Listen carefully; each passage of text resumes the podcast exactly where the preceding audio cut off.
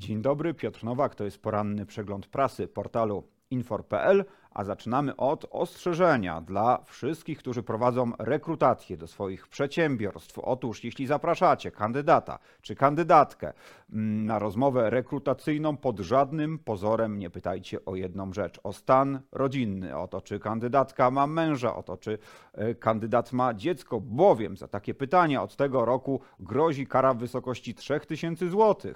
O tych nowych regulacjach na portalu Infor PL 3000 zł kary dla pracodawcy za pytanie o stan rodzinny przy rekrutacji. Także można naprawdę słono zapłacić. Dalej przechodzimy do portalu InforLex, czyli najlepszego serwisu dla księgowych, dla osób prowadzących działalność gospodarczą.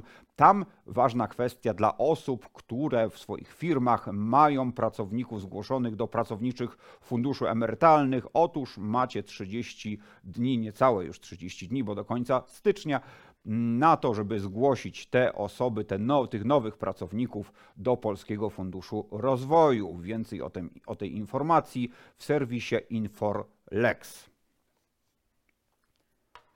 A w dzisiejszej Rzeczpospolitej, a dokładnie mm, w dodatku Ekonomia i Rynek, niezwykle ciekawy tekst o sztucznej inteligencji. Otóż, e, jak pisze Michał Duszczyk, e, sztuczna inteligencja szykuje nam grunt pod boom technologiczny. Eksperci przewidują, że w 2024 roku będziemy mieć do czynienia mm, z, szczególnie z rozwojem komputerów kwantowych, a także skokowym przyrostem mocy obliczeniowej. Ten przyrost mocy obliczeniowej i też rozwój technologiczny wynikający z rozwoju sztucznej inteligencji nie będzie jednak we wszystkich regionach świata równy, bo, bowiem przede wszystkim skorzystają na tym boomie kraje już rozwinięte, kraje starej Europy, Stany Zjednoczone, natomiast kraje rozwijające się będą musiały poczekać. No niestety taki trochę niesprawiedliwy jest ten świat. Miliarder Bill Gates twierdzi natomiast, że sztuczna inteligencja wpłynie na takie kwestie jak produktywność, innowacyjność mm,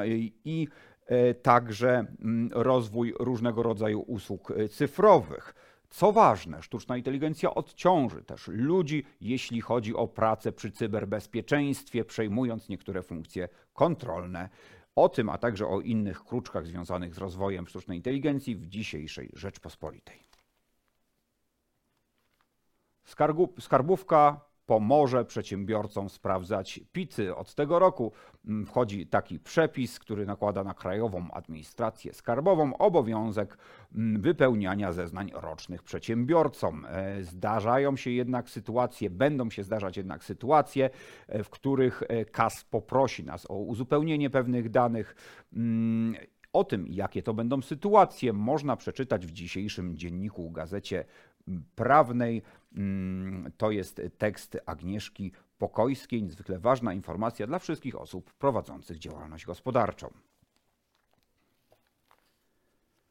Nie mam dobrych wieści dla wszystkich tych, którzy podobnie jak ja w ubiegłym roku ucieszyli się z bardzo wysokiego przelewu ze zwrotem podatku. Jeśli otrzymaliście 500, 1000 czy tak jak ja ponad 2000 zł, no w tym roku niestety Eldorado się skończy, bowiem mm, rok 2024 przyniesie zaciśnięcie fiskalnych kleszczy. O tym dlaczego nie będzie już takiego dobrobytu związanego ze zwrotami z podatków pisze dzisiaj Piotr Miączyński w Gazecie Wyborczej.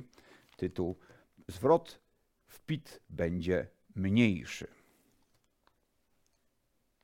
Często zadajemy sobie pytanie, czy doczekamy jeszcze za naszego życia, czy już niebawem doczekamy mm, śmierci gotówki jako takiej w użyciu? Odpowiedzi na to pytanie udziela Charlotte Hawk, czyli szefowa wizy w Europie, mm, która zauważa, że wśród dotychczasowych form płatności nie ma takiej, która zniknęłaby całkowicie, choć oczywiście niektóre stają się mniej popularne.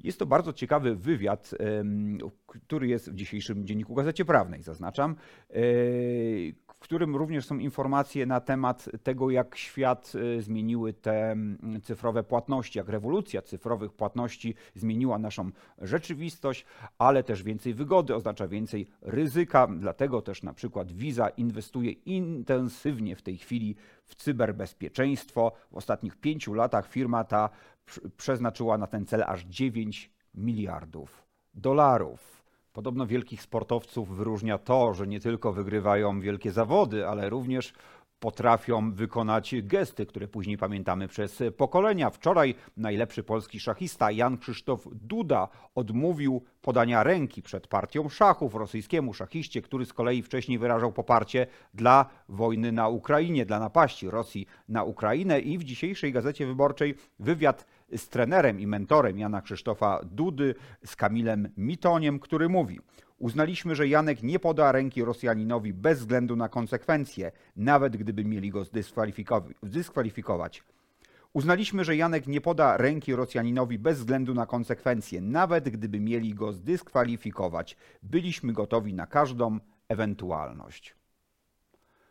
W dzisiejszym przeglądzie prasy to już wszystko. Zapraszam serdecznie już jutro i życzę dobrego dnia.